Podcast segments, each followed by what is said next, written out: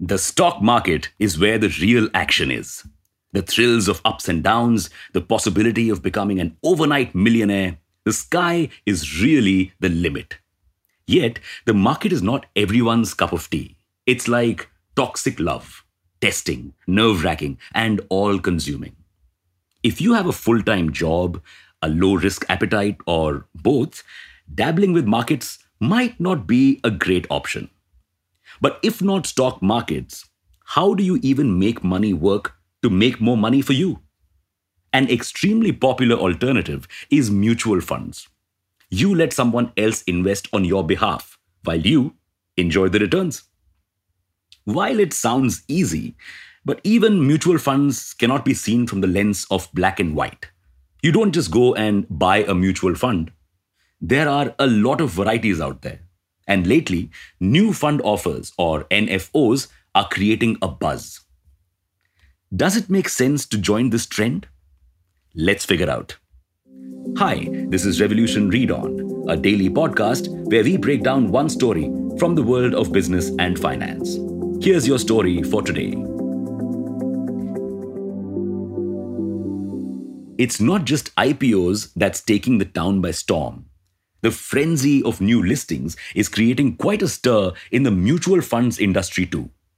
There have been about 100 new fund offerings in 2021 so far, and they have collected over 76,000 crore rupees.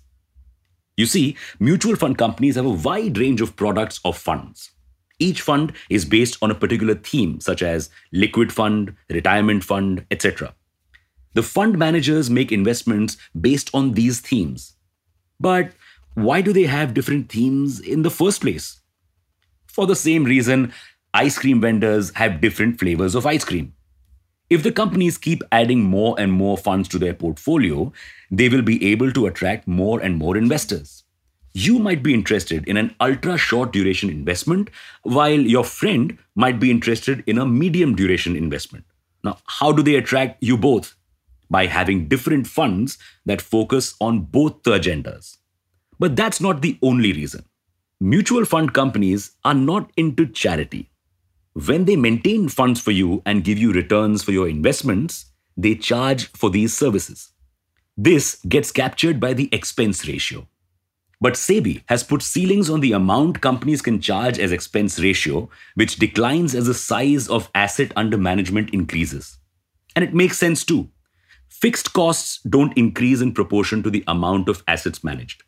They don't have to incur significant additional charges to maintain them.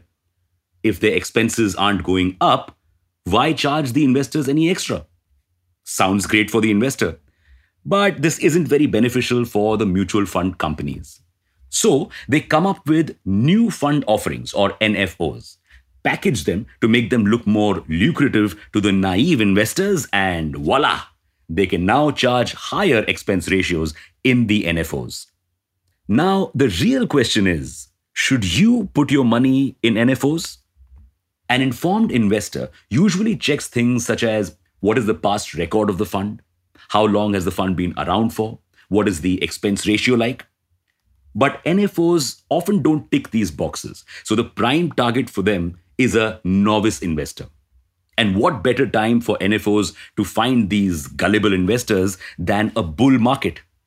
Yes, as more and more investors enter the market during a bull run, it presents the perfect opportunity for mutual fund companies to come up with more and more NFOs. It's difficult to not be tempted by the mutual fund sahi hai recommendations. And so, we have been seeing a boom in NFOs of late. This has happened in the past too. As per an article in Financial Express, around 50% of NFO investors suffered losses during the 2011 crisis. Why so? In a boom, NFOs also get to show a pristine track record and target more and more investors. But look at it from this angle. When investments are being made at all time highs, will the performance sustain when the market falls in the future?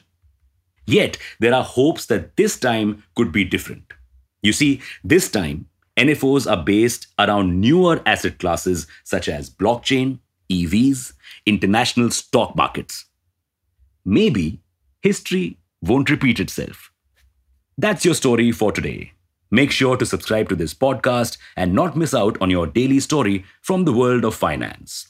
Thanks for listening in. Until next time, read on.